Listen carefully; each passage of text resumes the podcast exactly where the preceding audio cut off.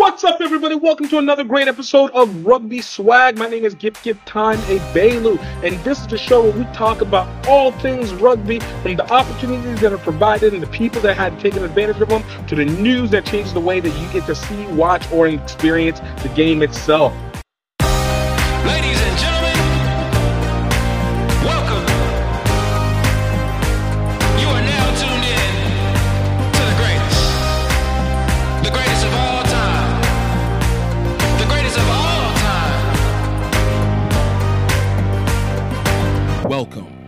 Rugby Swag Show. Y'all, we have a great episode today, and of course, I always have to tell you right bat if you do enjoy it, please, please, please like and subscribe on YouTube. Definitely follow us on our audio platforms, but most importantly, if you can, leave a comment or a review and let us know how you feel because I really, really, really enjoy being able to hear and talk to the rest of you and finding out what you think because you guys think amazingly. So thank you so much for all that you guys do. Of course, if you're just listening to it on the audio platform, absolutely check us out at Spotify, Apple Podcast, uh, Amazon Music, iHeartRadio, uh, Google Play, and any major audio platform that you guys listen to will probably be on there. And of course, if you guys are not just doing that, please go ahead and check us out over on our social medias, Rugby Swag Show, um, on Instagram, uh, at Gift Time Rugby on Facebook, TikTok, uh, and Twitch.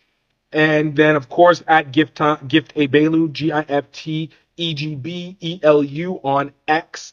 And so you guys absolutely join the conversation, enjoy what we put through, and of course, want to be able to know that you are just beloved. I like you. I like you. You know, today it's a bit of a rainy day, but it is not a rainy day for the conversation that we're about to have with our special guest for today. The man is coming out from Great American Rugby. You guys have probably heard about him, of course. And I'm going to let that intro do more, but we got Lance Cavanaugh on the podcast. He has been absolutely killing it in the media game, and I want to say that this was worth it. Now, you guys are probably looking at time length. It's okay. It's okay. It's worth the listen. Definitely to listen to the history and really getting the the fullness of what it takes to get from point A to point B uh, when it comes in this rugby game and the many pathways that we do. So sit back, enjoy. If you got a good car, long car ride, go hit it. If you got time while you're in the office, go check it out. If you're in class and you're trying to study, definitely go take a listen. You got time. It's gonna be worth it. Um, and I absolutely absolutely enjoyed this conversation thoroughly. Uh, again, told you we're gonna keep trying to get these convos in, trying to make these things work more and more, and this was one of them. So. Thank you so much for being able to listen. Thank you so much for taking the time.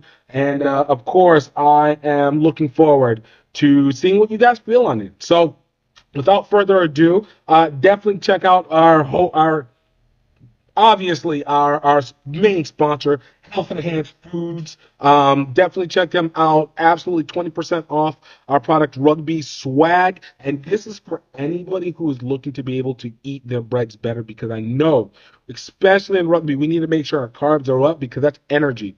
But more importantly, we want to make sure we're eating the right carbs because this bleached out meat that they're providing us in our breads is terrible for us and hurts our production. And from a standpoint, from attention, from your focus, you need the best uh, grains and the best uh, products to be able to put into your bread. Health Enhanced Food is there for it. So check this out. We're going to be right back with Lance Cavanaugh.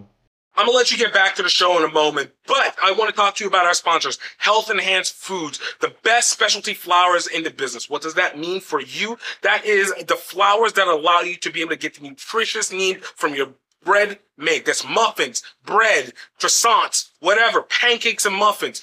It will give you the opportunity to be able to get the best while still being able to eat like you wanted to. We have various amounts of products available for those who have special dietary needs to those who are looking for a special health outcome. And of course, because they're part of the Rugby Swag Show, we want to let you know that you got a chance to go to healthenhancedfoods.com and use code Rugby Swag to be able to get 20% off your first order. Y'all, this is something that you're to need. You got to build up, have your energy at the best, be the maximum. It's 2024. Let's do the best. But now I want you guys to get into it. Let's get back to the show. What's up, everybody? Welcome to another great episode of Rugby Swag. Y'all, we got a special guest for you today. This man is a four time national champion. This man is a rugby league uh, champion. This man has one of the hottest media platforms in rugby today. He is the commentator of not just the black people, not just the Florida people, but my brothers, he is there for the club rugby people doing it for it. I got Lance Cavanaugh of Great American Rugby. Lance, man, thank you so much for coming on to the show today. I appreciate that introduction. I wasn't expecting. Okay, all right, let's do this. Let's do this. Yeah, I did all of that. No. Let's go. let's go. let's go. Let's do this, bro. Lance, I uh thank you so much for coming on to the show. Look, I, we were talking a little bit before, but because it's on the screen now, I have to say I've been a fan, especially since 2017, whenever you started really picking up on uh, social media. I think heavily. I think we really kicked off 2020. I think the um, the BIPOC group really started to be popping around from there. But I'd seen your stuff beforehand, uh, just randomly, because black rugby players in the U.S. Yeah, that'll do it. That'll do it. and so, you know, uh, what you've been able to do as of recently, especially as a person who's been in rugby media, I am so appreciative and I am so elated by what you've done. You've brought the energy that I've always believed that people need to be able to feel. You have brought the the swag to rugby in a fl- fly manner, and you've managed to represent Florida in a way that uh we we go. All right, maybe that's not just Florida man over there.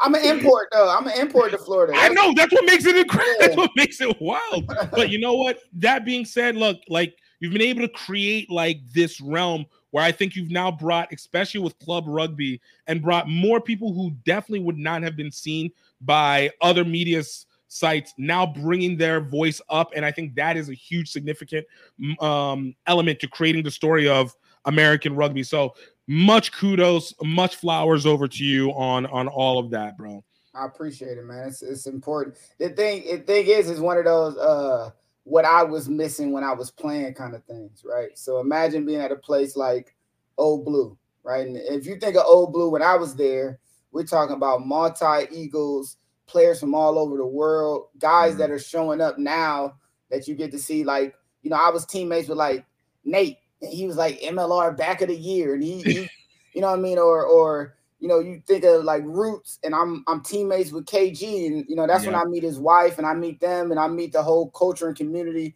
And it's like at the time that I was at Old Blue, just specifically Old Blue, it wasn't anybody really like talking about who these people were.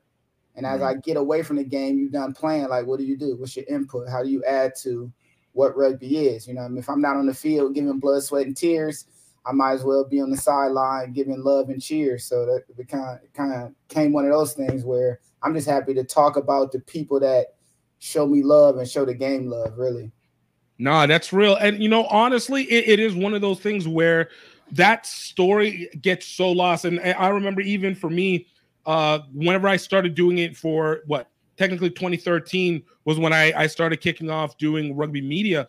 The Louisiana and the South was the area where I was like, bro, there's nobody doing having a voice for it. At the time, you had Rugby Mag, and it was literally New York, the Midwest, and California area, the West Coast and nobody looked at the southeast outside of life university so it was like okay how do we at least be able to bring this up because how do we have talent for football but you're not going to say that there's nothing to watch in rugby over here like y'all tripping And- y'all are tripping especially like the South, especially at that time. I mean, we talking about think of like you remember they used to have the All Star teams. They brought them back. NCR brought them back, but they used to have like Yep. the Midwest Thunderbirds and all these. The South team was like the most dangerous team. yep It was deep full of- south all not, not deep south all stars it was uh uh panthers the These teams were they were dangerous, and you and you and I didn't know much about the South until I moved down there. So I'm part of that Midwestern group that's kind of isolated, good enough to really make an impact, good enough to like, all right, this good rugby there, but nobody really showcasing or showing what's really going on. And even back then, 20, I mean, I was trying to start something to this effect around 2010. You know, Yeah. things got in the way of it, but to be able to now be able to reach people in Cali and Florida and up north and in the South and you know, I, I it's beautiful. It's beautiful how everything just kind of evolve and play itself out. Man, that's legit. Well, look, I always say, you know, I, I every superhero has their origin story, and uh, for you, and I hope you're ready for this, my brother. But um, my Lance, man, how did you get started in rugby? How did I get started in rugby? Well, I guess it would go back to football. Uh, play football in high school, and um, when it was over, you know, I love football. Like I love like the action football. You know, you can miss me with you know, organ, you know, NFL, XFL, college, or whatever. Just like the sport, the activity of football. Yeah, I love football. Right. So I graduate. No prospects of playing in college. You know, unless I go D three or something like that. Um, only had one year tape really to really show what I can do. So at that point, football is pretty much over, right? But I still love it. I'm still trying to figure out a way to make it happen. I was contemplating semi-pro and all kind of stuff, and I end up um, going to Chicago. Yeah, this whole origin story of rugby started in Chicago, right?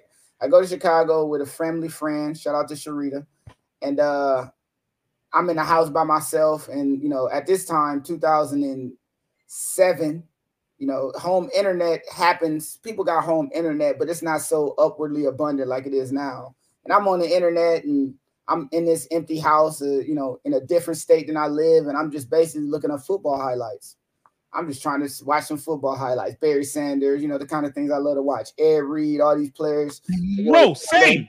Right? Same. right. I'm, I'm basically watching all these players I admire, and in this highlight, they snuck in a rugby highlight. Now I knew what rugby was because it used to come on like Fox Sport 2 when I was like super young, like 11, 12. And you know, mm-hmm. back then it was like a grueling style of rugby, so it didn't it didn't really appeal to me in the same sense, right? It right. showed some some hits, showed some people playing. I started looking at jerseys, like, okay, who's the All Blacks? Who are the All Blacks? I have no. I type in All Blacks rugby, you get New Zealand, and I end up coming across Joe Rokocoko highlights. Now, this is when he was like at the peak of his powers, or you know, just getting out of being super deep in a in a World Cup rotation. He was like the man on his way out kind of thing. And I, I was like infatuated with Joe Rokocoko. I don't know how I even said his name right then or right now, but you know that that was another part of it too. This this different culture, right? These people on the other side of the world are playing a game that they've been playing their whole life, and I, I've only seen it in in two, you know, 30 second clips of my entire life. I'm watching rugby highlights for like hours after this. I end up, you know, just realizing like, well, maybe they got it in America. You know, rugby in America, I find out it's a bunch of clubs. I put in my hometown, Toledo, Ohio, Toledo, Toledo, Ohio rugby. Toledo Celtics popped up. I think I was watching those highlights on a Thursday night. Sunday, I was at practice made a phone call so, to the team president and was like, "Hey, I'm coming to practice," and that was it. So, so about what year was that? So that was like 2008 by that point. 2007. 2000, 2007. Yeah, this whole thing yeah. happened July 2007. Oh man, yo, that's dope. No, it's so funny because a lot of uh, my my journey into it had been very very similar in in that. Um, except for obviously one, it was two years after, but it was I started off in football uh, as most of us do, and had wanted to play at USF. I tried to try uh try out, didn't do that. Thought about going um to arena football, uh didn't end up working out for that one either. So by the time I'd come around to football, uh, to rugby, I had it at like USF for there was they had it at USF South Florida, and the coach let us do a practice, but at the mo- time it just it wasn't clicking the same thing for me uh, and just held it in the back. Like I had, uh, I think, uh, what do you call it? Uh, one of my dorm mates had told me about it. So then when I graduated come 09, like it's one of those things where it's like the seeds were planted, but you know, it needed to to sprout and saw it on uh, on NBC. And I think I saw it was rugby sevens. And it was just like, oh, can juke? Oh, these guys aren't juking. If you just juke, like they'll be able to blast off. Like, why aren't they doing nothing? I was like, I can do this. Look it up we find it on the city, and for me, it's Baton Rouge. So, like Baton Rouge, I never feel like it has anything, but all of a sudden, oh, they have a rugby team, they got a club. Okay, cool. Never seen them. They probably aren't even existing. Happen to go out there and do it, but it's it's just really interesting where that that segment comes, especially whenever you've played football. I don't want to say maybe necessarily at a high level, but at an exciting enough level where you enjoyed it at that high school level and you did damage, right? I, I was I mean in football in a football sense, I was uh underutilized and underrespected. It's pretty tough being a late bloomer, right? Being an undersized late bloomer, not really that fast at the time, right? Everybody else getting their man strength and speed, and I was kind of late to the party with that. So by the time I was able to like physically run with everybody, I was able to compete with them when I was lesser of an athlete. Then I started growing to myself by my senior Right. year, and now I'm one of the players that the team depends on. So I go from holding field goals and long snapping my junior year on kickoff, kick return, punt return, every special teams, but no offense, no defense, not a, not a second, right? No time at all, just all special teams. Yeah. To my senior year, being the guy that led the team in all turnover categories, and we had the best defense in the area, right? So that was one of those things where it's like, you know, I, I bite, I bite bigger than people give me respect for. People actually, you know, give me love for. And you know, when I go back home, people remember I could play, but it was one of those things where like unless you really seen the development, it wasn't it wasn't something people took took a uh took respect to or gasp at. So now that I'm doing this rugby thing, now people are like taking that bit and this, and you know what I've done in my adult life are like, all right, you know, me kind of thing, especially back home. But it man, it was tough sledding as a football guy in in in Toledo, especially because um, at that time the game was so predicated on fast speed, speed, speed. That was foot when Yeah. football was taking its turn towards the spread offenses. So Right. it was all about speed, speed, speed, speed. I'm a hundred and you know 45 pounds trying to play safety, right? My junior year, like nobody cares. Nobody like you're not getting in kind of thing. And I gained about, you know, I got to like 160, you know, 165-ish my senior year. And uh they didn't really have a choice. Like my high school team didn't have a choice but to play me. You know what I'm saying? Everybody, it was like people getting hurt, all this other stuff that was happening. And then once I got in the game, it was like, oh, okay, all right. Then I'm, you know, at that point, I'm leading, you know, I'm calling the cadence for the defense, making adjustments. I'm doing all this other stuff. By the time that, you know, my senior year ended, like it was one of those things like I really had to like grab and grind and grow to play football. So by the time I got into rugby, I kind of took that underdog spirit. And I mean, it just took me a ways, man. Took me, So- took me far. you spoke on something, and I'm just bring it back. You spoke on the fact that you had gone out to Chicago to give football and all a try. Um, from where you are with your family, are, are you guys a family of athletes, or is it was it just like you, or what? What was the the base? Well, no, it was uh I didn't go to to to try football. I just went to get out of Toledo, Ohio for, you know, 3 4 days. So I went with a family friend to her hometown just to hang out, you know what I mean? It was just one of those things like, yeah, I come with you. I'll watch your son hang out, you know, shout out to Donovan. He grown now. That's crazy, right? It's crazy, right? It time goes fast, bro. time that time bro. goes fast. it moves, dog. But as far as athletes, um, I'm the youngest of three. I have an older brother, older sister. Uh, my sister wasn't really much of an athlete. My brother was a basketball player. He ended up spending time playing like Morgan State when he was in college, and uh, after he got out the military. So I I've always been coached by him. So like I didn't necessarily have you know like you know my father was you know some football guy in, in my hometown like you know running back at his high school kind of thing. Like he was the man in his, you know, his time a little bit. And uh between there it wasn't really much. Like as far as my extended family, I'm the most I'm the athlete of the family. Like literally in, in that real sense. My brother just was my coach from the very beginning. From the I, I remember my brother teaching me how to catch when I was like six. Yo, He got, he got five years on me. So teaching me how to catch when I was six, to teaching me to run routes afterwards, to teaching me how to tackle when I was in high school, to like my brother is my first coach.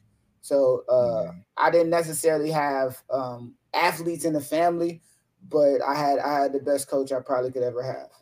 man, it sounds like you had a lot of support, which is freaking beautiful. Yeah, That's absolutely beautiful. still to this day, my brother is one of my biggest fans. So I love my brother.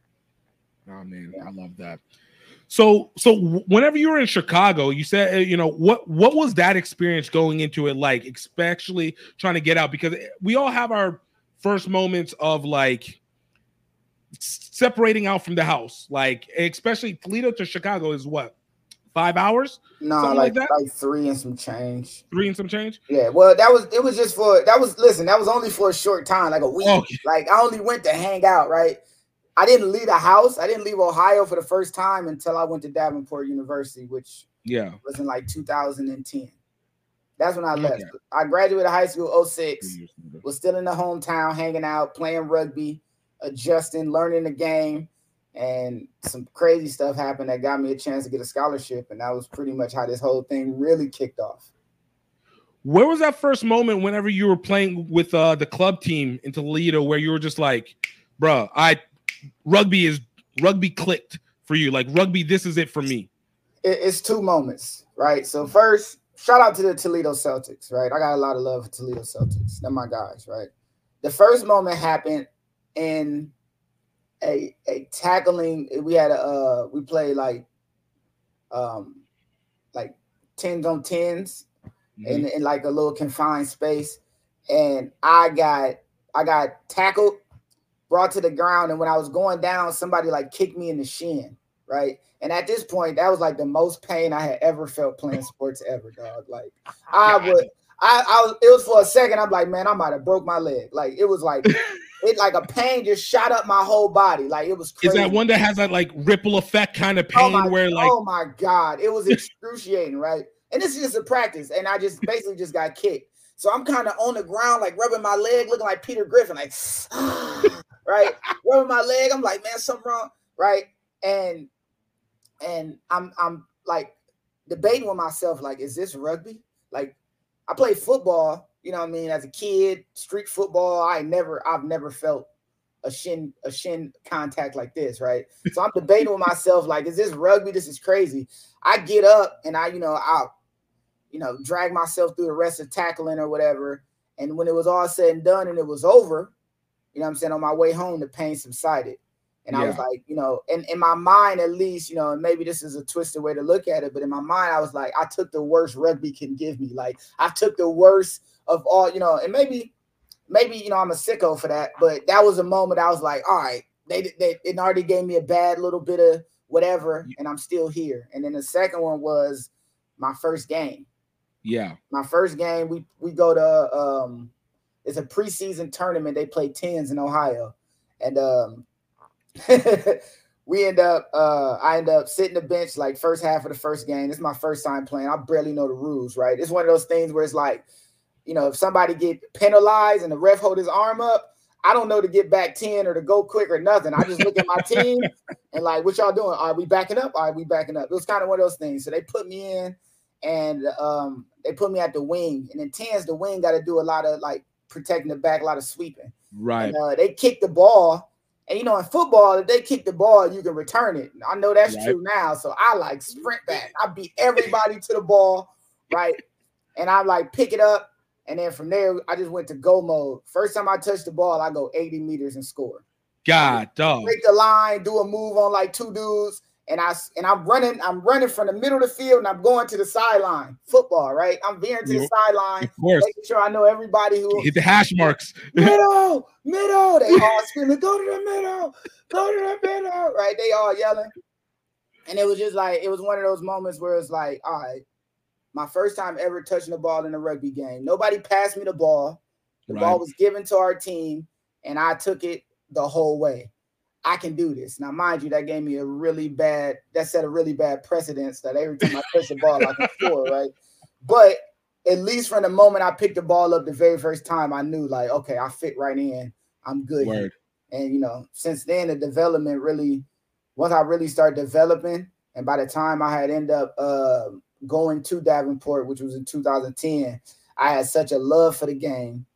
I had such a uh, appreciation for it, and that was just on the sense of picking up a ball and playing. I've yet to learn like the real strategies, the reason teams do certain things. You know, Right. at that point, it was just watching highlights and just run. Every time I get the ball, I'm trying to score. That was pretty much it. And, and you know, I even like when I think when I think about like who I was as a player then and now, like it's embarrassing. Like if I watch film of me back then, I'd be embarrassed. But one thing I can always like, you know, take solace in or like really be cool with is that like I was really having fun when I played for Toledo. Like I was Word. really having fun. I was asking for responsibilities and was getting them. I was, you know, we was making play. They were designing plays and putting things in motion for me. And you know, they like made it so like I can be involved. And then they did something that is the reason why I, I kind of want to make Great American Rugby bigger. Is they made it easy for me to play as some kid fresh out of high school. You know what I mean? They, Right. you know, they took care of my CIPP the first year.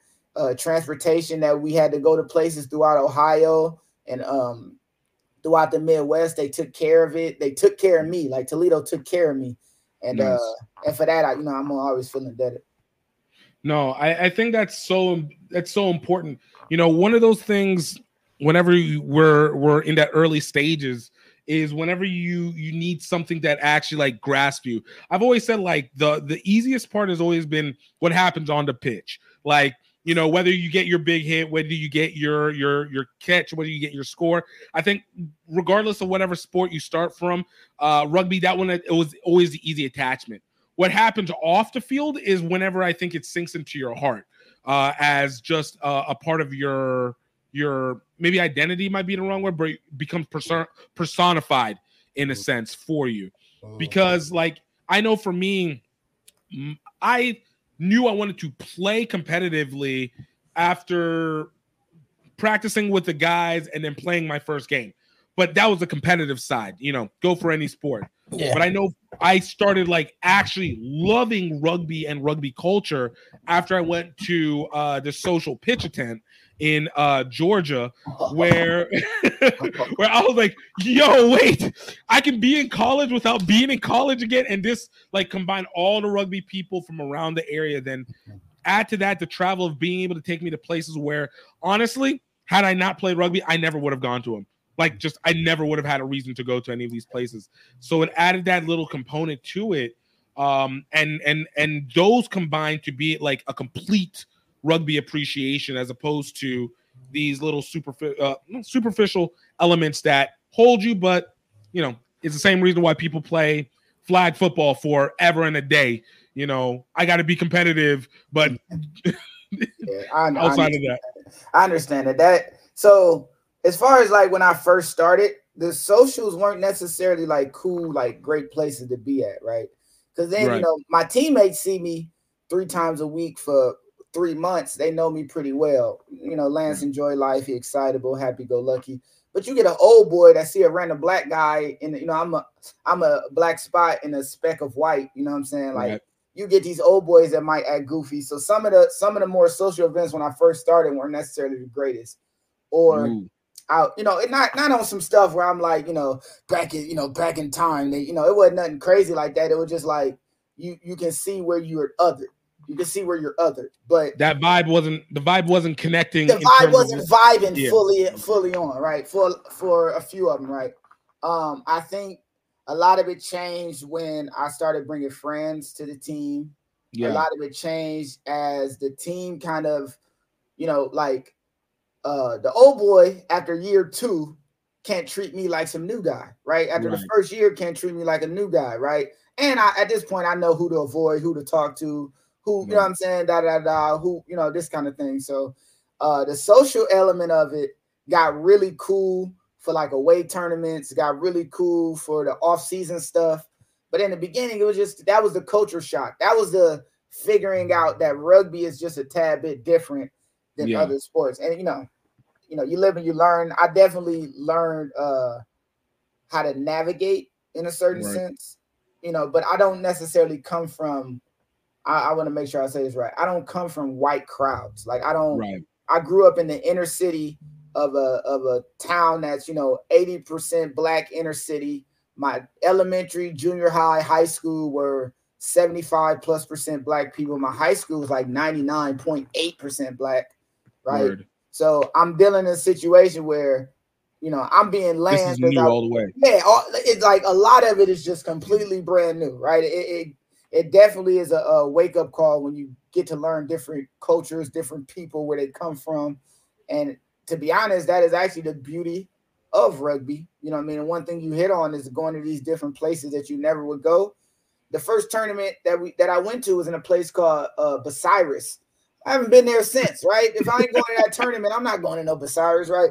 Or just just these random towns in Ohio. I don't have Yeah. a reason to go to Dayton, Findlay. I don't have a reason to go to certain parts of Cleveland, but you know, some of my best memories are in Detroit. Those areas. in these places that I wouldn't, you know what I mean? So that's another thing about rugby too, is that you somebody like, yeah, I'm from they'd be like, yeah, I'm from Flint. And you'd be like, yeah, I remember I played them and got a hat trick. Yeah, Flint. You know what I mean? So Yo. yeah. No, that's facts. Like I, I, know. Look, I, I always say, like again, I use uh pitcher tent as an example. There's no way in God's green earth that number one I would ever be in Lafayette, Georgia. Number two, that I would even have heard about Lafayette, Georgia. From Louisiana, where I'm used to Lafayette, I'm getting Lafayette, Georgia. Like, Lafayette. It- it- yeah, rugby, rugby is rugby, man. It's so it's it's beautiful. It's beautiful. It has its flaws, but it's beautiful. No, facts, facts. So, okay, so you know, obviously continuing, you you had these three years that you're with Toledo, you're learning, you've gotten your your your looks, and I'm assuming you're starting to create tape. Uh and and this this school in Michigan out of nowhere starts like looking at you. Like, how did you get connected with Davenport, which is another school that without rugby never would have known existed? dude. I mean, all right, so that's that's another thing, right? So at this point, um, after my first year, I taught one of my high school teammates that I wrestled with and played football with to join the uh, rugby team. And um, to us, like at this time in our lives, we were like these super ultra competitive dudes that were just looking for a reason to compete, right? It was at one point in time, like we were Friday was like intramural foot intramural basketball at the Right. community college we was going to. And then Saturday was a rugby day and we go play rugby. And then Sunday we would go play flag football. And we would do this every weekend in combination with playing basketball throughout the week, right? And um man, me and homeboy, I'm gonna say his name in a bit, but me and homeboys are like, we just competing, man. It's my dog. We we we Word. figuring it out, we going at it, whatever. And if- and as we spend more time playing rugby, like we like I already had a, a love and appreciation for it. And he loved to dominate and he was dominating in rugby. So it's like, I'm gonna play rugby, right? You keep doing it, yeah. right we gonna do this right you know what i mean we going to practices we actually locking into it right um we end up playing against a team uh grand rapids during the course of me playing for toledo grand rapids is in our division and uh we end up having a really good game i end up having a really good game against grand rapids Mm. uh that my homeboy was having good games in general right he wasn't scoring Right. a bunch but he was having good games right He, he was making the impact and changing the way that people had to to deal with him. Defend had, and they had to deal with him, right? They had to deal with him. So um eventually what happened was um the head coach or the coach of uh, Toledo was like, look, there's a school in Grand Rapids, Michigan. They just finished their first year, and I know the head coach. They doing this giant recruitment boom. They trying to bring in like 40, 40 student athletes. Um, there's a possibility for you to get a scholarship, and if that's something you want to do, like, like let me know. And from the moment he said it, I'm like, let's do it. Let's do it. Like, Like, bet. bet Bet. right now, right? Because I was already working to get back into school. Uh, I was, I was. If you know anything about Ohio uh, geography, uh, northwest Northwest Ohio is Toledo, and about thirty Okay. minutes south is Bowling Green, right? Me Right. and my and my clan, my crew would always go to Bowling Green. That was like our little uh, getaway. We wouldn't party in Toledo. Toledo had his own like party scene that we didn't really fit in with, right? We all Wait, I was about to say, isn't University of Toledo or Toledo University existing right there? yeah, I mean, I'm, I grew up like you know less than a ten minute drive from Tol- Toledo University, right? It's not Yeah. even not even that, like six minutes, right? Four with no traffic. It's like right, it ain't, it ain't even that far away, right? And um, we didn't really mix in. You know, one thing about Toledo, and I don't know if you you know one thing about Toledo in general, the Toledo University didn't necessarily recruit players inside of Toledo. So Toledo yeah, it- it's one of those things where they they like we've learned from recruit people from inside of the city. They too mixed in with their life beforehand. It interferes with what we want from college, you know, our student athletes, right? It was definitely back then. It was more about controlling student student athletes in general. So they didn't Mhm. necessarily recruit inside the city. So it wasn't like we had a homeboy that was playing on the football team or we had a reason to really be around the college environment in Toledo. Right. Let's just go ahead and go 20 minutes south. Nobody, like it ain't nobody knows us because we had more people that went to BG out of high school than, than not. So we going to see our our homeboy, you know, the DN and you know, I played with in football my senior year, go to BG or you know, classmates, right? So we kicking it in, in BG, and I'm like, all right, well, BG got a rugby team. Toledo can't beat them. They beating us all the time. I'm like, I'm gonna try to play for BG. Try to talk to the coach. He don't want nothing to do with it, right? My homeboy tried to talk to the coach. He don't want nothing to do with it. So we was already kind of trying to get back into school and trying to, you know, do the college thing. And it got Mhm. to a point where it's like there's really no opportunities. And immediately once they told us about this, we absolutely jumped on it. 110%. I had That's all my transcripts, all the blah, blah, blah, blah, blah. Did everything, got it all out the way. He did too. We driving, we drive down to visit, we see the school, we liked it. On the way home, me and him talking about it, and I was like, bro, like, like you gotta come. You know what I'm saying? He's kind of in and out about it, right? He like whatever, you know, trying to figure it out. I'm like, bro, you gotta come. Like, I can't go here alone, and I'm definitely going. Like, you gotta come with me, bro. Like, it's us. Like, we we the, we a duo, bro. Let's go. You know I mean? We gotta do this. We gotta do this. You know what I'm saying? And to be honest, it really didn't take much convincing to him. He just needed to know what his options was. Now, this Right. person, this person I keep referring to, his name is Demetrius Beach, right? I'm sorry. Beach- What was it? Demetrius Beach. Okay. Demetrius ended up being a USA Eagle. So this is how the story started with God, dog. you know what I'm saying? With him and him and rugby, me and rugby, us and rugby, the path, right? I talk I talked to him, get him to play. We end up going to Davenport. And once we got to Davenport, man, everything just started falling in line. Everything just started falling in line.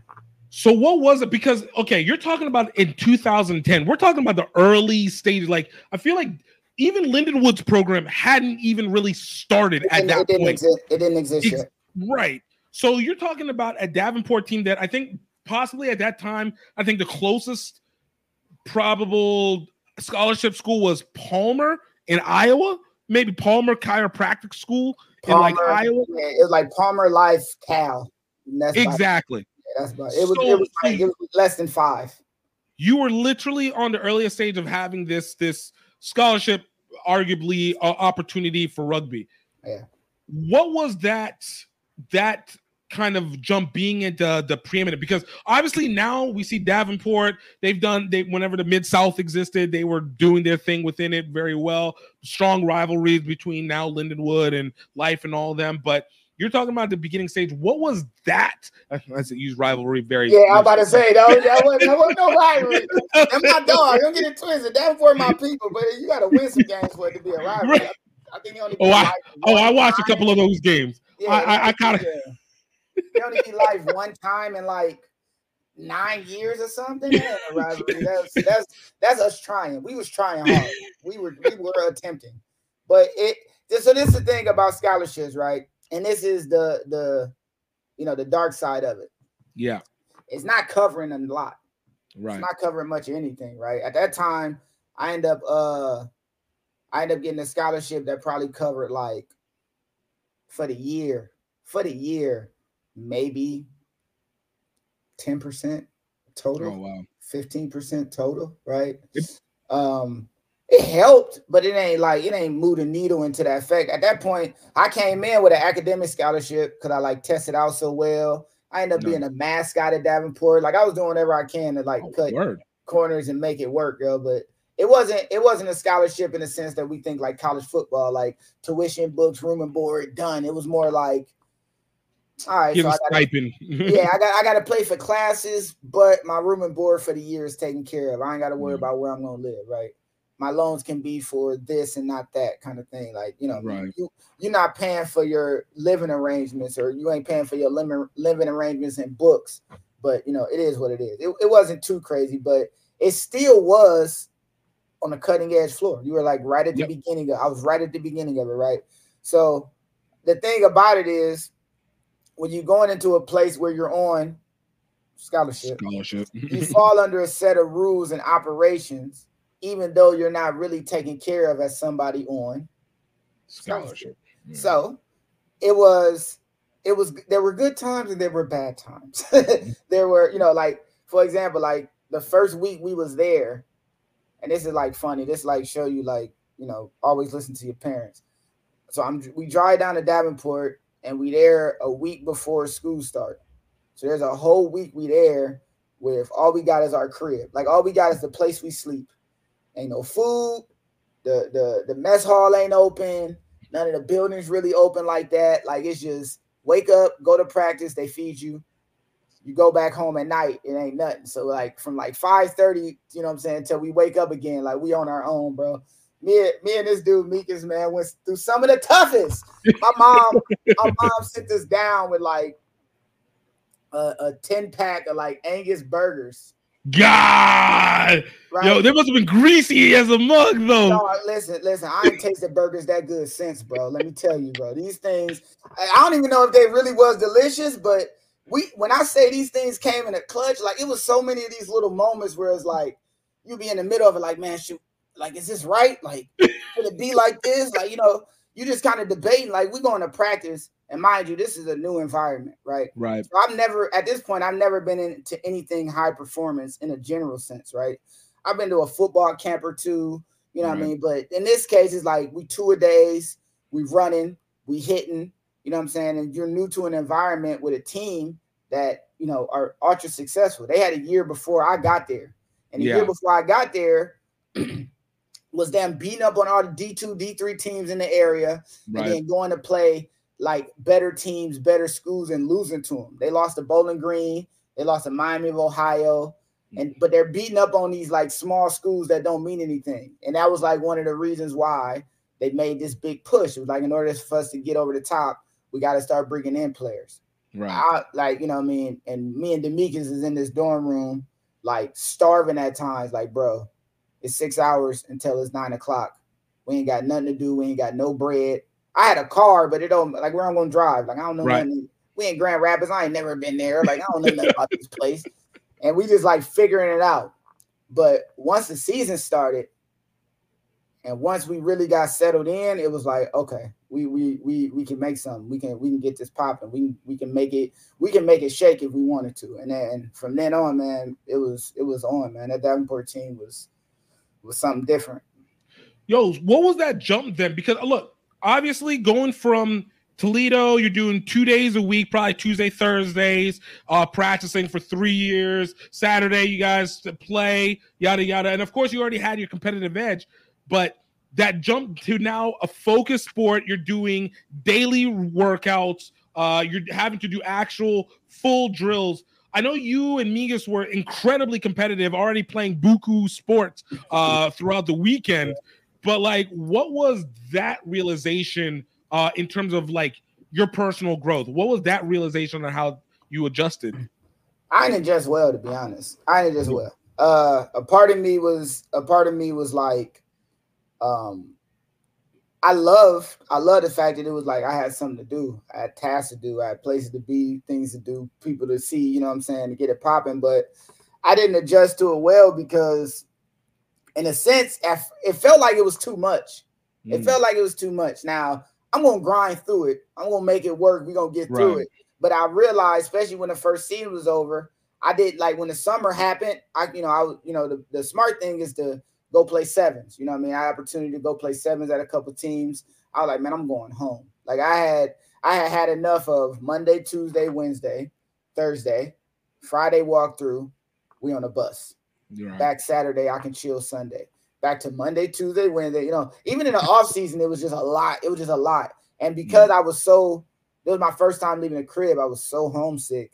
Me, Yeah. man, I was back like every weekend. Like for the first, I think for the first like five months, from like August to like January, I probably went back home like eight or nine times. Like it's only a two and a half hour drive one way. So, you know, what It's I'm not a big We- deal. yeah, we mm. ain't got a game Friday. By 9 30 p.m., I'm back in Toledo, Ohio that Got it. Friday. And Dog. then at 10 30 at night on Sunday, we driving back. And it, it- that's that's the part that really made it hard to adjust is because you know what I mean, I never been homesick before. So dealing with mm. that, this is this is one of the things that's really important about Great American Rugby. Like these people are leaving their families, leaving their homes, leaving the lives that they had established.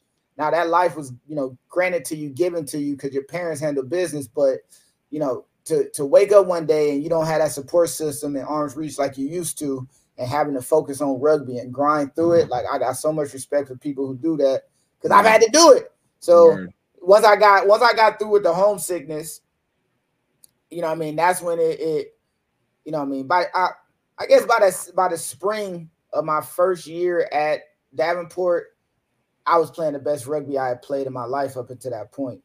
And the jump between uh playing in club where it's every so often and doing it every day clearly made me better, but it was also a jump in competition. So I, you know, Right. competition is more fierce too. So I had a real early, like humbling moment. Cause you know, I, like I said, I played against Bowling Green a few times, but our Mhm. first league match was against Bowling Green.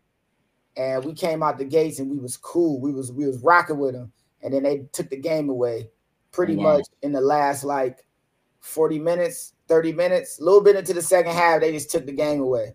And it was it was a real moment like like is you going are we gonna do this? Because I miss I ended up missing a tackle. I ended up somebody made else made a mistake, but I missed a tackle I should have made. So nobody really overly blamed me for missing the tackle because the earlier mistake made it happen. But that missed tackle like echoed in my mind for like the entire year. And it was something that it was just it was just a simple missed tackle, dude winning the score. The game was already in hand. It wouldn't have changed the results either way. I wasn't saving nothing. But it's the making- lack of execution in It- your mind that you're like, it, it was the it was the like I'm bet you like you better than you got to be better Yeah. than this. Like you like you you here. You know what I'm saying? And this happened in Bowling Green, so my family can come. So my family drove the 20 minutes to see me, and I'm missing tackles. Like, all right, so why did I leave them? Mind you, this is only like the second week. I've only been gone from my hometown for like a month and a half at this point. Second week of the season, second game of the season. But that really just kind of like set a fire. And Yeah. uh, after that, man, I was like, I was, I was pretty much locked in. It took me actually playing bad, and every and every time I would play bad, like anytime something would happen where I wouldn't play up to how I feel I should play, the next week I was better. Yeah, And if I make if I didn't make a play, I was better. And it, it got to the point where it was rare that I wasn't making the play I was supposed to. And then you know you become a person your guys depend on, and that's like the biggest you know kudos you can get from your boys. So that's pretty much what it was. I wanted to be dependent on by these dudes, and that's pretty much what led me after that. No, that makes a lot of sense. So again, it goes back to like what you just said before. You whenever it was just you and your boy and just playing and you guys were competitive and you guys were playing all the time, all the time. That same fire now focused into albeit a specific Just sport Yeah. now is just like okay, we're now at least inflamed. And I gotta assume now having that much more focus, it may obviously it made you be able to be like, I can improve much faster from that week to week basis. Learning how to work is the biggest thing, right? Yeah. So imagine, you know, I'm in I'm in Ohio. If it's a if it's a Wednesday, we don't have no practice, but I want to get better at rugby. I wouldn't even know the beginning stages of what to do. I would simply just pick up a rugby ball and go running, learn to grub, maybe that kind of thing. I go to Davenport. Now we got drills that we can work on. I, I know the solo stuff to get better, right? I know how to improve my pass. I know how to improve my ball handling. I know how to improve my conditioning.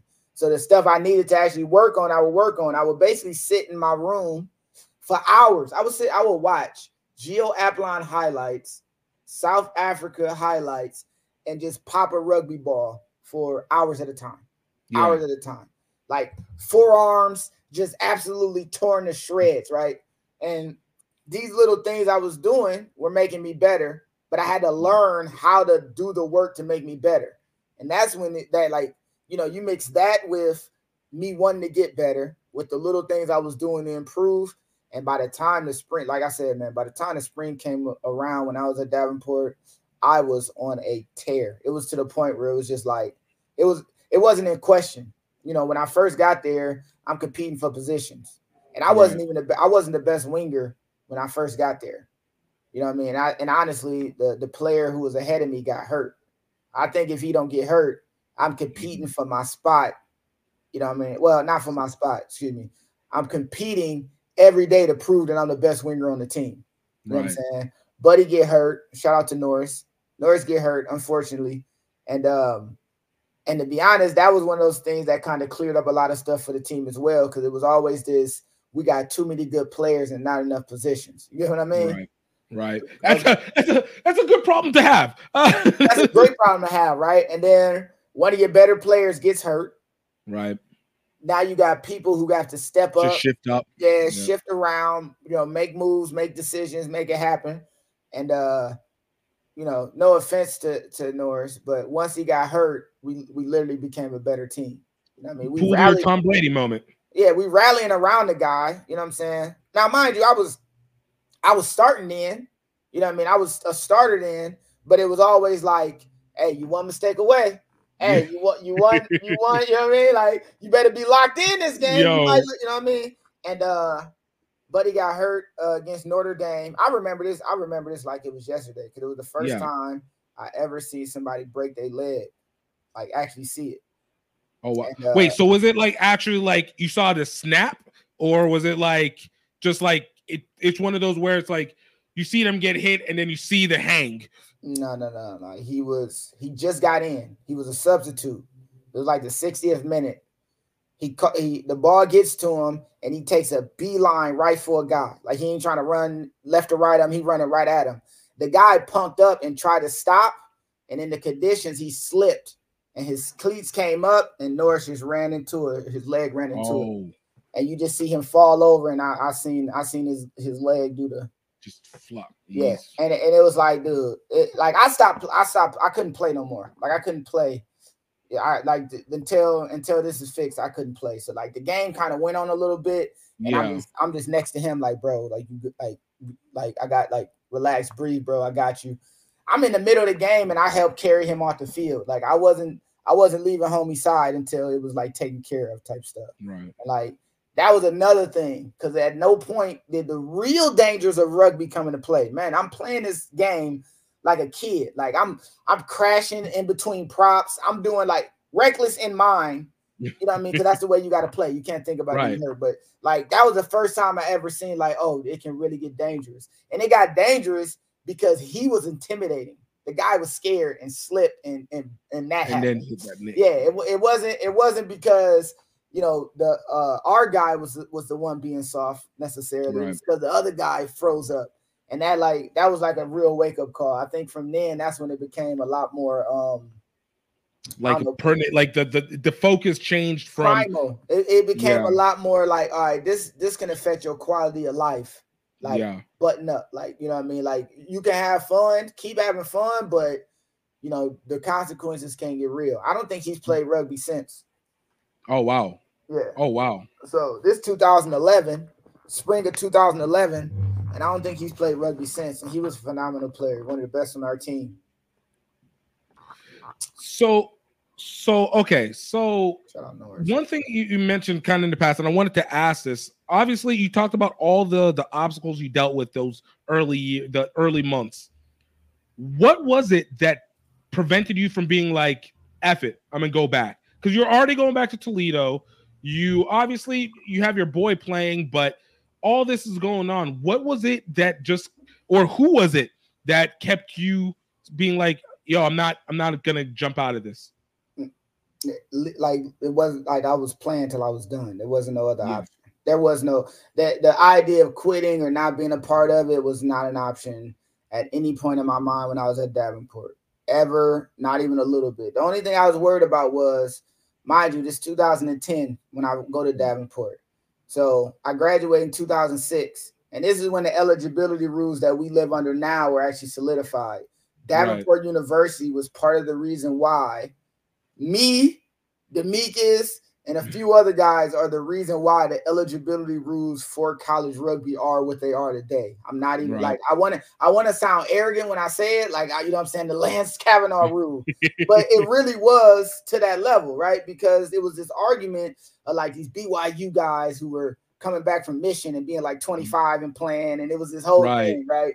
Um, only thing I was worried about at the time when I was at Davenport was if I had enough eligibility to play more than one year. Like I thought that I was just gonna play this one year, and then we had to petition for more, and I might not get it. And that was the main thing. The main, like main, main thing I was focused on was the ability or having the opportunity to actually play for more than one season. If I can do that, I was going to be here as long as I could. And after the first year, we were granted a second year, and it was like from the beginning of the second year, they was like, "This it, fam. Like, once y'all done with this year, y'all out of there." So you know, that that became a thing. But it was never, never a moment where I was like, "Oh, I'm, I'm gonna go back to Ohio." To what?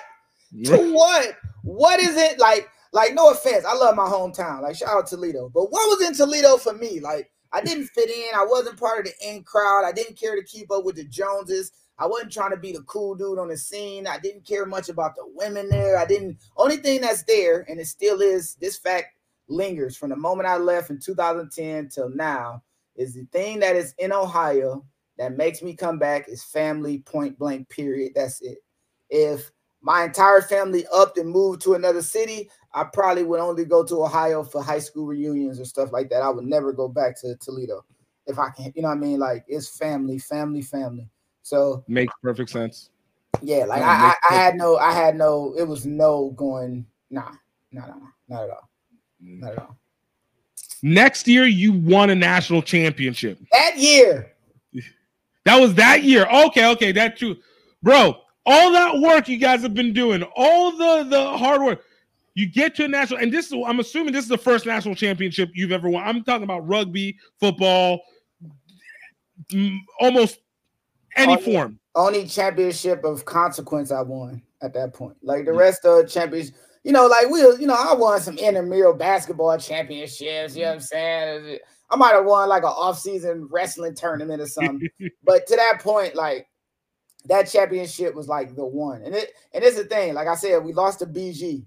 So we lost to BG Yeah. first game, of, first league game of the year, and then we played them in the conference championships, and they beat us again by like, I think they beat us by like 15. They scored at the mm-hmm. very end when it didn't matter. But yeah, so they was up like uh they was up like eight points and then scored and made the conversion. And like the whole time, BG was absolute a-holes through this whole thing. Like most teams, you competitive when it's over, it's like it's all good. BG at that point were the number one team in the nation. You remember Rugby Mag, right? Rugby Mag had a rating. That was like the only one that was out. They were the number one team in the nation. And I remember. at that time, D1 AA only had 15 conferences. Yeah. So every conference champion made it to the national champion, they made it to the tournament. And it was an at-large bid. And because our conference was so stacked with Bowling Green, Miami of Ohio, us, Indiana, right? Because our, our conference was like so deep, it was Yeah. like, all right, the number two team from that conference can just be the 16 seed. Like, let's just make it simple two teams from that conference, nobody else. So we lose the conference championship, but we get in by beating Indiana the day before. So you know what I'm saying? We like, oh, it's time. Like we looked at the we looked at the uh the bracket, you know, eventually how it all laid out. And Yeah. we went into the offseason like knowing like, all right, we're gonna have to face BG again. And they already beat us twice. You So- remember them. It's Yes. like we're never we're not forgetting. it, it, it was not it like the whole time we was working during that off season in the back of everybody's mind. It was mentioned a lot of times during that hey stop around during these drills. We, bowling green is out there. Like it was one of those things like if we practicing we together everybody's locked in because Yeah. we're gonna have to play bowling green at some point. They already beat us twice by more than 10 points. We gotta we gotta close the gap. And the only reason they was really beating us is because we all came together at the beginning of August, and then we had a game at the end of August, and then September we planned in our. So it was like, oh, no, so you guys were just fresh. It was, yeah, yeah, we we weren't working together or anything. We weren't, you know what I'm saying. So that whole spring, we already knew we were in the 16, right? Mhm. Then the details come out where we'll be playing at and all that stuff. And as we creep closer and closer, and you know, genius of our coach to schedule our off season the way he did. Our off season consisted of like these away games against teams that against teams that were strong, right? So we went Mhm. to Indiana to play them, right? We went to Wisconsin to play them, and Wisconsin was the best team in the Midwest. Uh, outside, it was like BG Wisconsin were like one and two, and the Word. Midwest was split. So they end up losing. Wisconsin ended up losing to Minnesota. So Minnesota is in the Sweet 16, and Wisconsin got eliminated. But Wisconsin were a better team. They just lost on the day, essentially. Kind of one of those Right. things, right? So we playing like Cincinnati away. We do all these crazy road trips. We had one home game in the spring. So we know we in the, we know we going to the Nationals, but we only played mm. one home game. And we went to a bunch of away games. We traveling all through the Midwest. We God, crazy, dog. right? And by this point, we were just getting better and better and better. The system was getting understood. It wasn't no shuffling around the players. We knew Word. what our team was going to look like. And by the time we got to the Sweet 16, we were foaming at the mouth. Like, all right, looking at the bracket, we like, if Every- we play BG, it's going to be in the national championship game. Like, it was laid out like we know that when we get, when we, if we win all our games, the last game of the year, we're going to play Bowling Green. And we went into the playoffs ready to freaking go. We whooped up on Minnesota. That's what we played the first game. And some of the That's worst, a, huh? I was gonna say that's whenever that petty vengeance is always that's a different level of power. That's a li- different level of charm. Ah, no, like I, I can get hype about it now. And that and that and that uh let's mention him twice. Nate was playing on that Minnesota team, right? So like Augspurger. Yeah, future future the man himself was on that Minnesota team, right? And we end up like going like it was terrible weather though. So it was like like 25 degrees uh freezing dog. sideways rain, right? But we end up winning that game like 26 to zip. I had a hat trick. So this is my first playoff game. I get a hat trick. It's turned up. When I say I'm on a tear, get when I say I was on a tear, I was I was something different, right? Next game we play Kansas State. I don't score, but I'm like all up and down the highlights. Like nobody can stop me. If I'm not scoring, the next phase after I carry the ball, we scoring. If I'm not scoring, my pass lead to the hockey assist that score. Like, like every everything the team do, we just on. All right, so we beat Minnesota, we beat uh Kansas State. Now we got to go to California, right? And this is where Yeah. rugby, this is where rugby take over. It's my first time ever on a plane. First time I ever got on a plane in my life. I was 23 and I was flying from Grand Rapids to Detroit for a layover to fly from Detroit to San Francisco, Okay, okay, that makes sense. That right? makes sense. So yeah, you know, I try to say my first flight was to San Francisco, but really it was a connection flight. That was like literally as soon as we got to like cruising altitude, we was already on our way down. right. Uh, Look, you needed a warm up. It, it was the warm up it was a warm up. I, I, I had to learn to take off. You know what I mean? How that works. Like, so we go to California. I called it a Sunshine State in the Facebook post. I still get teased about that. Shout out, shout out to Davenport boys. Shout out to the boys. And uh we like we ready.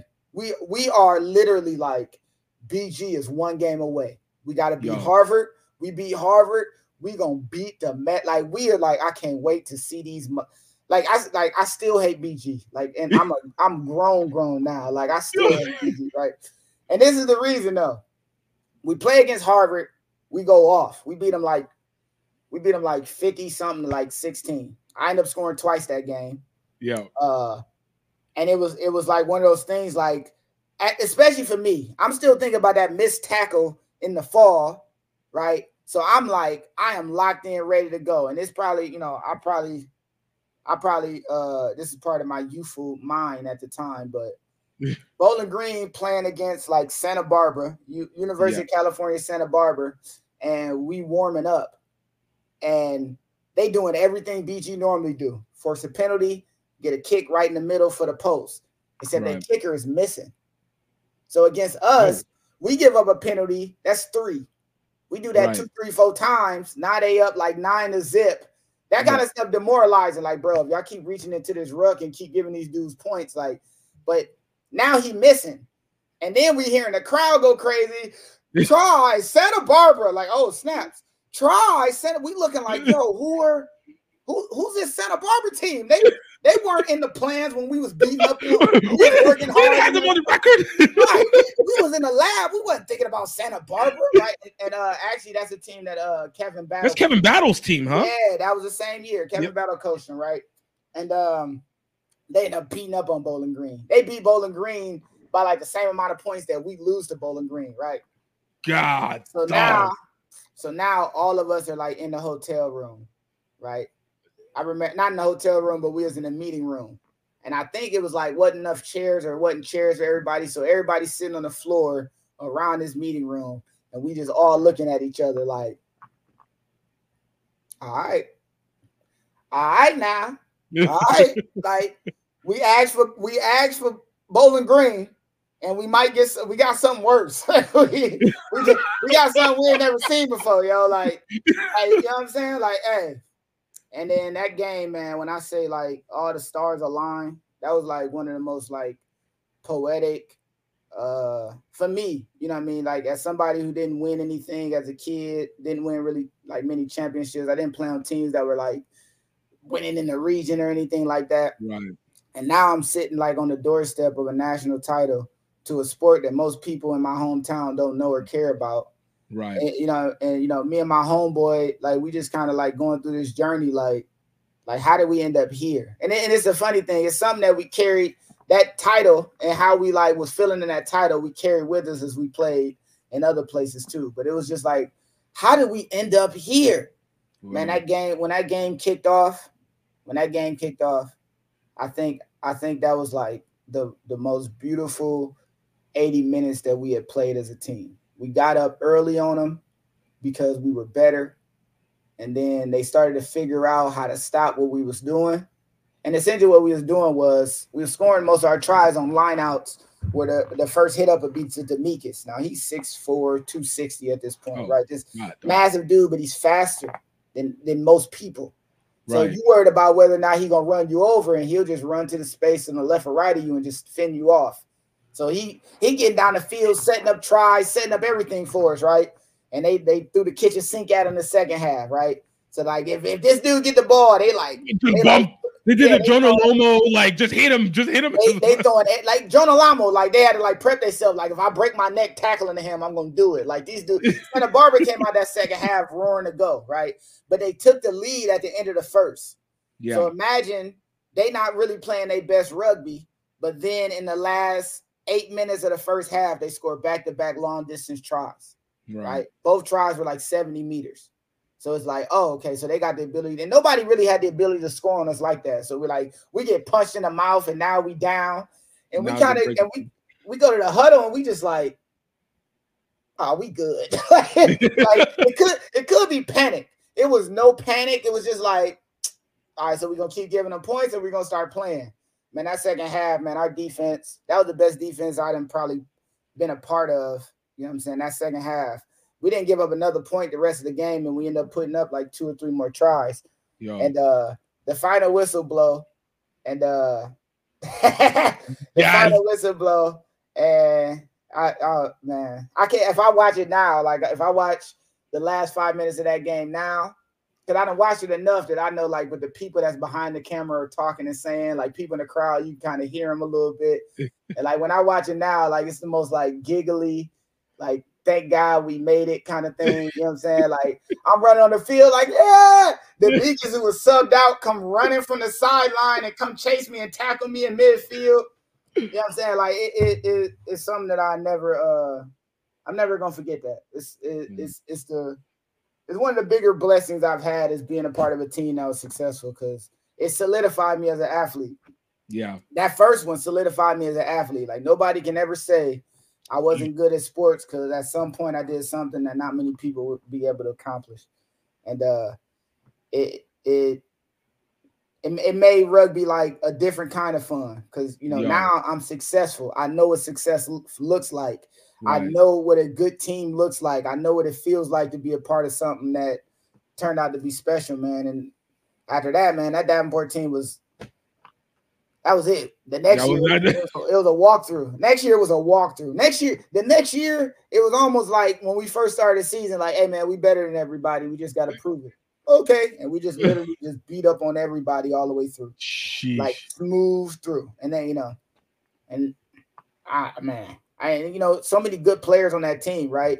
It's like three Eagles from that team, yeah, you know, five All Americans total. God, dog. I guess I guess Welmer's I guess I don't know if Welmer's capped for sevens, but he was a, he was a resident for the sevens team for a long time. Still, Uh MLR players, pro rugby players, bro. like you know, Do you feel like that was like the central place where your rugby network truly developed out from? Yes and no. Yes, yes, because I got to meet people Midwest, right? Yeah. A lot of the Midwestern people that I know now come from that, you know, come from that Davenport thing. But I think more of um the New York, you know, when I spent time at Old Blue, that's when it really became like, oh, I I know more people than I thought I knew. You know what I mean? Yeah. That's when I really was like, okay, I know a lot of people actually. Um, but Okay. yeah, like that, like that story. The reason that the reason it was important for me to say that first champion story is because that's where the love was solidified. It was Yeah. already there. It was already concrete.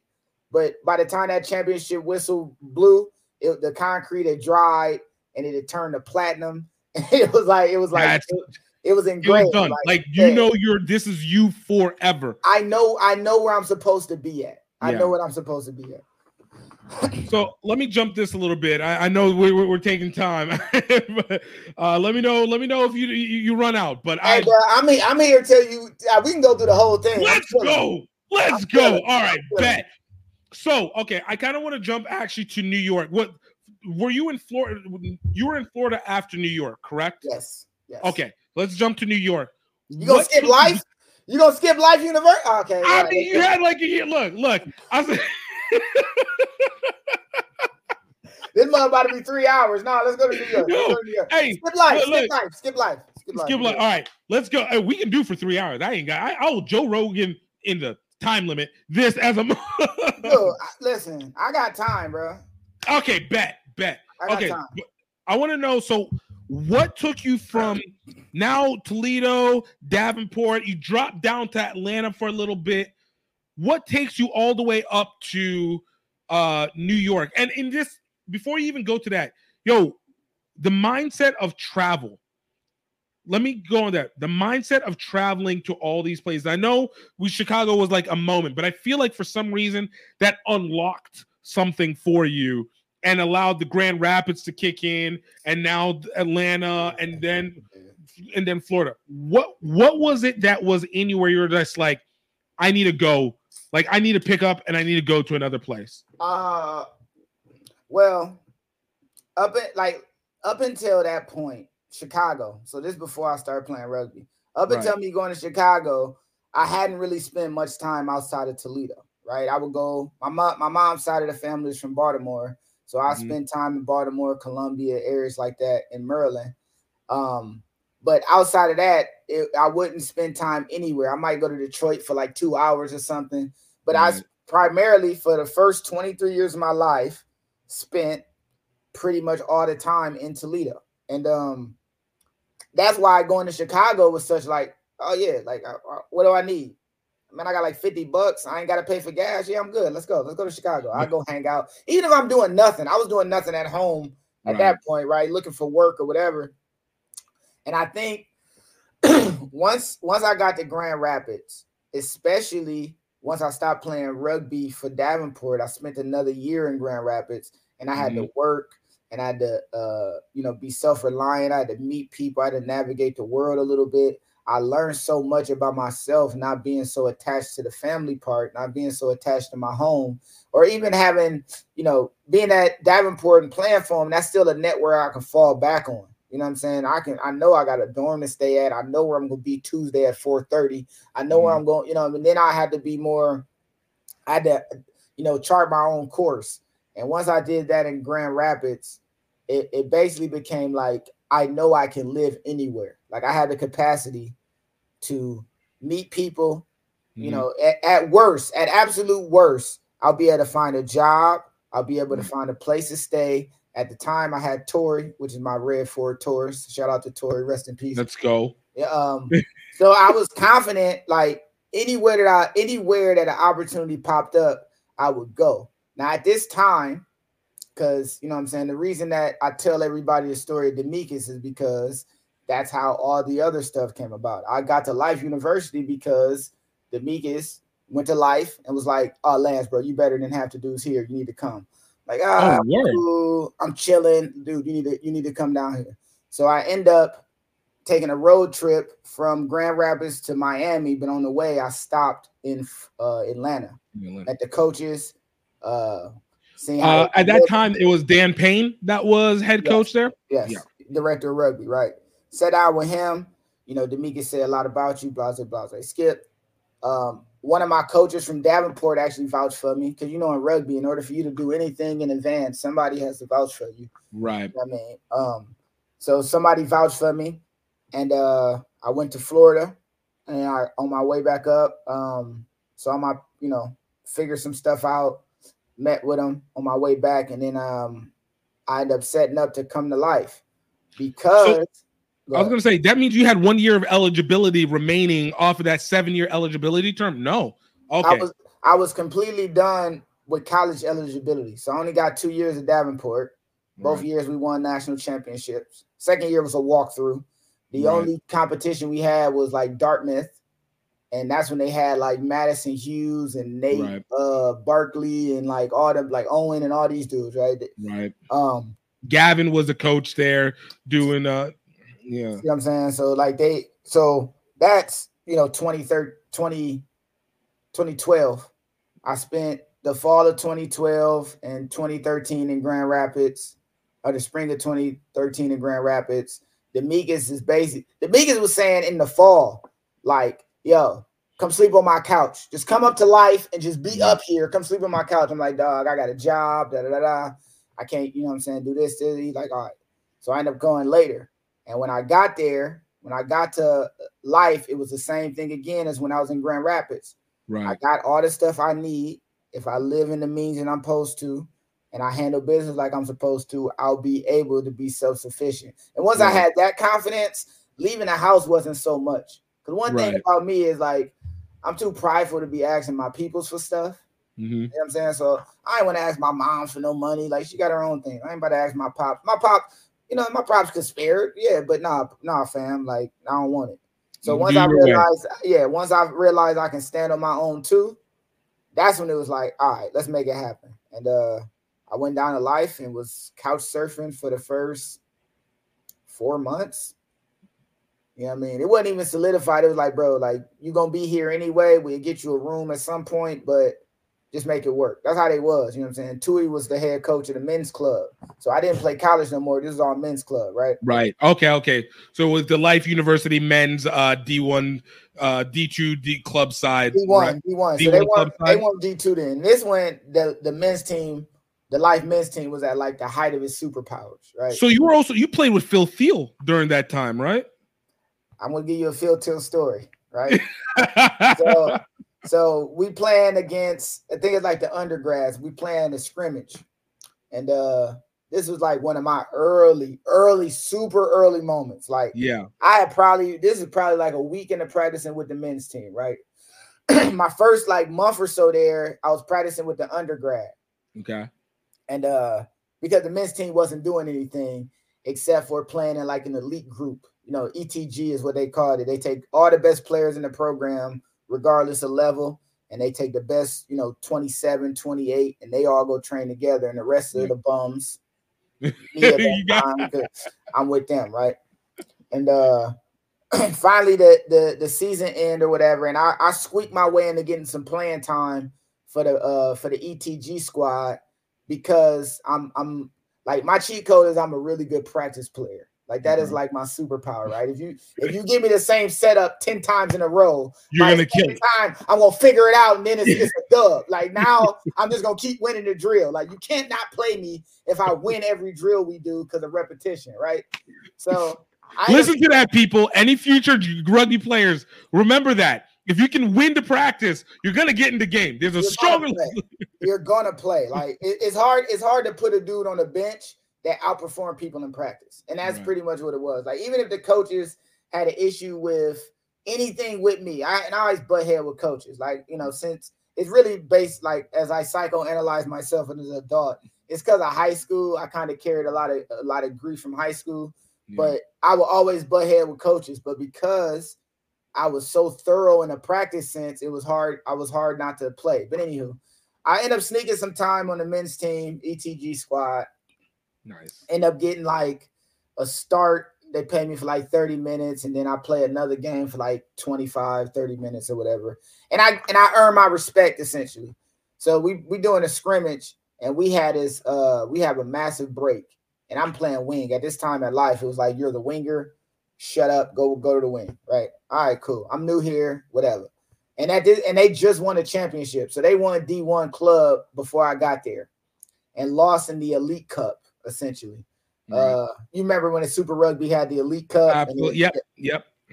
and they lost to like uh, Golden Gate, and uh, they ended up beating uh, Old Puget Sound in the D1 Club Championship right after that. Yeah. So I'm jumping in there, and they like, bro, fit in, fall in line, like you know what I'm saying. You ain't got no pool. Like, all right, cool. We had this massive break down the side during this scrimmage, and I get the ball, and I go absolutely he-man at this point, right? I make a move on one dude, a, a, a baby goose half step tempo move on another dude, and then like it's me and one defender, and I grub it. I grub it, and it's like a 10 meter grub. I get past that dude, and right when I'm gathering it, like just short of the try line, it wasn't like I could fall on it. I had to like gather it and take it with me, right. and I knocked it on. Right. Oh, Everything I did before that was like was like pure class, but I knocked the ball on, and I'm like getting up, like like damn, you know what I'm saying? Kind of upsetting myself.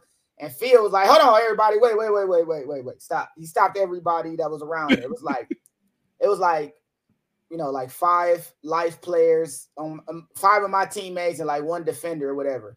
And he was like, "Lance, look around, bro. Like you ain't like you ain't got to score every time, though. You know what I'm saying? You ain't got to score every time." essentially I was in the mode like Yeah. when I played at Davenport and other places, especially like club and on my way up. Catch Every time run. I touch the ball, we trying to score this hoe. Like I'm, I'm trying to take this thing to the brib every time. And he basically was like, Lance, man, you ain't got to do that no more. Like you ain't, you ain't it don't even it don't even take all that. And like the way he did it was just so smooth. It wasn't even like embarrassing. It was just like a matter of fact, like, bro, here are the facts. It's five of us. If you get tackled, we ruck out and we score the next phase anyway. It's one Yeah. defender. You did exactly like you did your job. You don't have to do the extra stuff. You don't have to do too too much, right? And to be honest, it helped me fit in into what the life system was, but it literally that literal that little bit like, hey, everybody stop, Lance, pay attention, like made me a completely better player because I was no longer stressed with trying to score all the time. Now I still was, I'm still gonna try to get a bucket, but Of now course. I'm not so pressed to where the ball dies with me. You know, I mean, I don't have to do risky stuff anymore, right? right. And So it kind of it puts was yeah. it puts you into that position where it's like I can trust everybody's position on the field, and I don't have to be the king, the queen, and all the pieces on the board. That is a different that is a different mindset to be able to and to know that you can trust that everybody on the field is going to do their job. I, I like that analogy. I love chess too, so that's a perfect analogy. But it's also because it's Phil. So at this time, he is the Well. USA starting hooker. There's no debate. There's nobody else.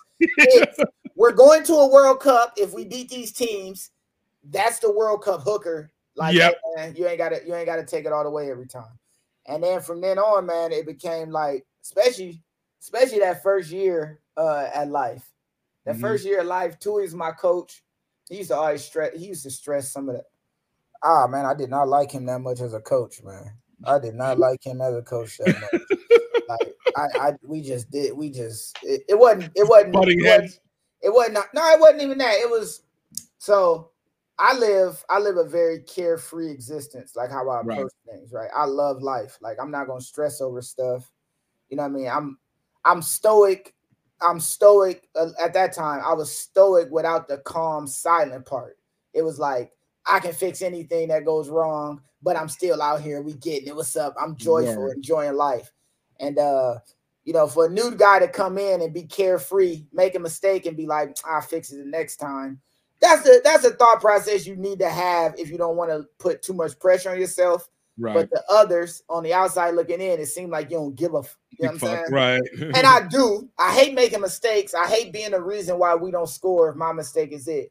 But I wouldn't carry it with me. And you know, you're dealing with Tui, who had his own list of pressures dealing with. You know, like life ain't ain't the most uh ain't the most um Easy. I'm, uh, easy is a, is a is a is a word, but it's not the right word. It's not it's not necessarily a utopia, especially at that Mm. time. Like everybody has something they didn't like about what was going on. Every player right.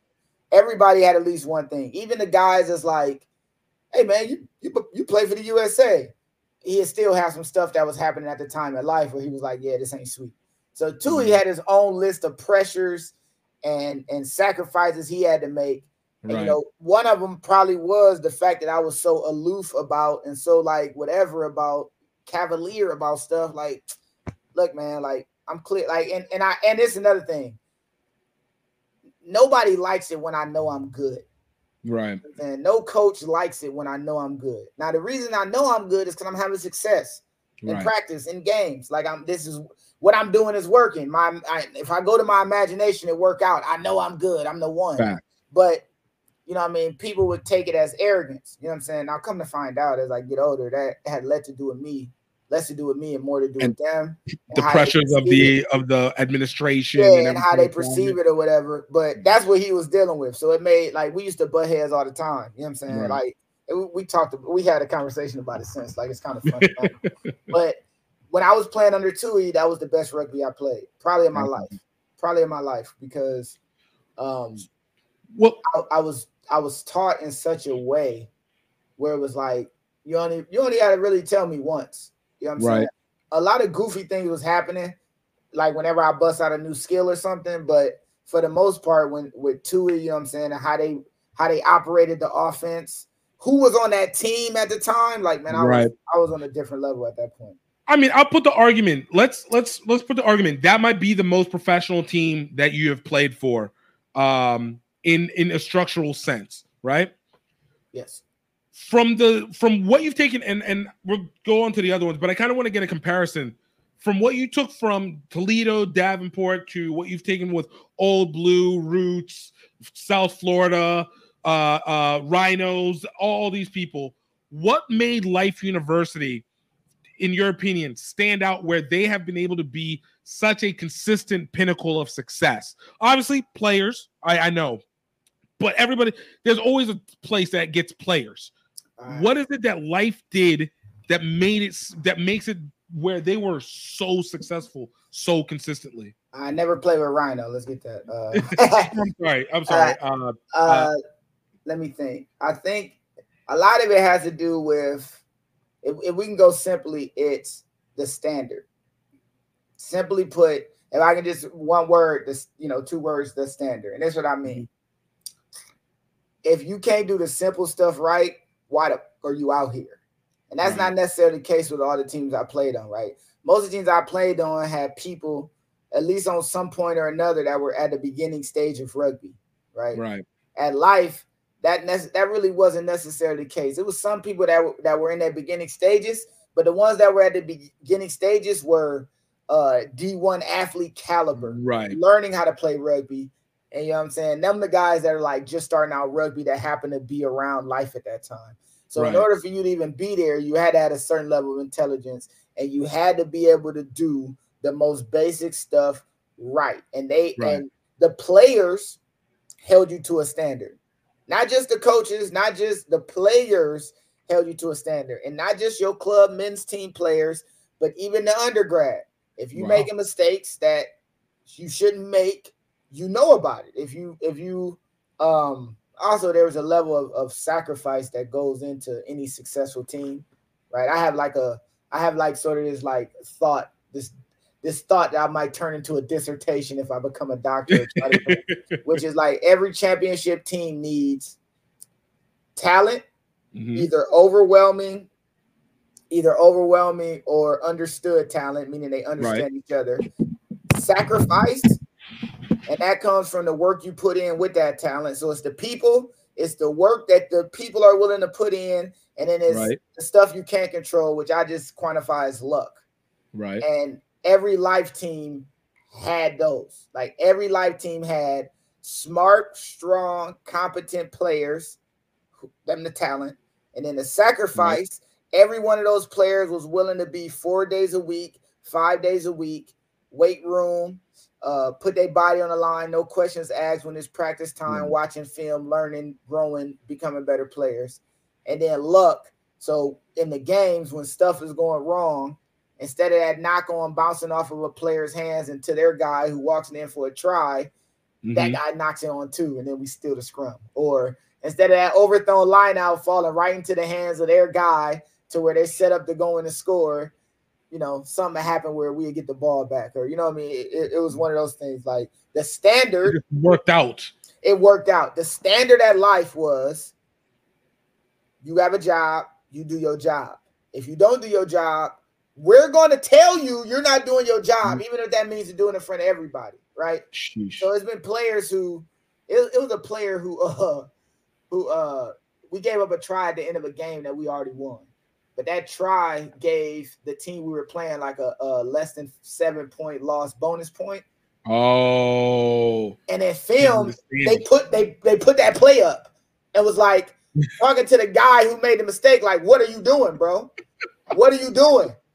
And it wasn't like what it wasn't like, what are you doing? Like, we got to be better than this, guys. It was like, it was like, now I want y'all to look at this play, and then they played it. That's soft. That's soft. Ain't no room here for that. You know what I'm saying? That that's some bull, like all kind of like, you know what I'm saying? That dude was all kind of names or whatever. You know what I'm saying? And it was just like, if even if, even I didn't make that mistake. I was on the other side of the field when that film happened. But it definitely told me, like, well, if that Don't do that. I won't be the one making that mistake. You know what I'm saying? Like, it's one of those things. And then and then there's another thing. So that that's the that's the uh the talent and the sacrifice part. But then there's a mix because it's life. Life used to have this thing where every Tuesday the men's team and the undergrad team would compete against each other, right? okay. That God, talk about iron sharpening Oh my freaking god! Imagine, imagine some undergrad kid, eighteen year old, nineteen year old, right, just trying to be live his rugby life. across from him, in a in a scrimmage, it's eagle, eagle, should be an eagle, used to be an eagle, Right. under 20 in Ireland, should be an eagle. Not quite good enough to be an eagle, but still too much to deal with. Then you go to the back line, the best eagle the USA has ever had. Yep. A dude that's impossible to tackle one on one. And then you get on, and then and then on the far side it's Lance. Like you know what I mean? And that's who that's who some undergrad kid got to compete against, right? So you would get these situations where you're dealing with some undergrad 20 year old who every week is going against the best team he going to go against. Yeah. for the men's team playing the undergrad, we're going against maybe top three team we're going to compete against all year. We play against them every, you know what I'm saying, every week in practice. Yeah. That is something that like ups the standard for everybody. And not to say that this is the case, this is just a theory. Relax. This is just a theory. but ever since the men and undergrads stopped competing against each other, or the players that came out of those groups competing against each other, life hasn't been the same since, at least undergrad. Right. I think there's a fair there's a fair argument for that because I do remember, especially in those times, because some of those life teams ended up coming to play LSU a bunch, uh, and of course then uh, even the Lindenwood teams, and you'd go like, how do you keep finding these guys? How are they so crisp on everything? But it would make sense, like if you're going up against Cam Dolan every week in practice, like what what are you, what are you about to do? What who's this college student about to and, be and, for and, you? and it's the crazy part, right? You say Cam Dolan. At that time, I think he was that was just when he was going to uh Nordstrom, Northampton or whatever, where he uh when he went to Europe. But at that time, he wasn't the scariest forward on on Life's team. That's the So wild. so so imagine Cam Dolan is on the other side. You might have to you're gonna have to line up against Cam Dolan, but the dude next to him is actually bigger, faster, stronger than him. bruh. You know what I'm saying? The Bruh. dude, the dude next to him is actually more to deal with than Cam. Now, you know, Cam is a is a is a player. He a Yeah. player. Don't get that. I'm not knocking it. That ain't what I'm saying. No, it speaks to the volume of the talent that Yeah, you're dealing yeah. with over there. yeah, yeah. You know what I'm saying? But that that that that goes to show, like, and you know what I mean, it doesn't hurt. It doesn't hurt the players that were at the, you know, doesn't It's again iron sharpening iron. Like that's why you do that. Yeah. So for you, then in in that time period, you were in in Atlanta for a year, correct? If I'm I looked at the thing correctly, uh, Nah. playing with life for about a year, no, I played I played with life uh like two and a half seasons. two and a half seasons. Yeah. July 13, July 2013 to like November 2015. So what ended up like in that time period, which you guys definitely won at least two national championships within that period. Just one? They they stopped playing for them because they were a foregone conclusion. If we if we was in the national tournament, we was gonna win it. So they was like, Yeah. it's, not, it's not worth the trip. Okay, that's even a mindset, even in it, even in and of itself. it, it, how about this? Here goes some here goes some deep secrets from the past. Y'all ready? Let's go. It was a time when the ARP first started. The ARP Mhm. now is beautiful, right? It, it evolved into this beautiful thing, got academy teams. At one point, it was the ARP, and then the Pacific had their own thing. You remember the Yeah, the PRP, or or something like that. Remember Yeah. that? Well, it was agreed upon when the ARP was created that the winner of each would play against each other. Right. right? I remember. At the time, Life on the, had won the ARP, and the winners of the other side. I'm not gonna say who. If you look at the years, you probably can figure it out. But they pretty much saw that they was gonna play Life. It was like, nah, we ain't got the team to compete with y'all. So we didn't play. We didn't play that head up mixer that we were supposed to play. So this is this is telling you how good this Life team is. Like it was we I, I, I this is this this is another way I can say it. We won one national title when I was there, but my entire time playing for Life University, I only lost one game, and that was to the USA team. Yeah. Nobody else, nobody else were really even close. And that game was close too. Yeah, that wasn't even like a, a strong. That was a close game, if I I remember. think, I think we lost by ten, and we gave up a try with like eight minutes left. So I think it was like a four point game. yeah. and then we lost by like 11 it was something like that it was something like that Yeah. and that, Yeah. that was a game game and it was a bunch of world cup players that were on that team that was like having to deal with us and it was uh, man that was so much fun that was so much fun Man. So so in that time period, in that two and a half years, like how does that change your entire rugby? Because like like I said, Davenport before you said solidified you as it being in your identity. What does life put into you after this two and a half seasons? Check out part two of this episode.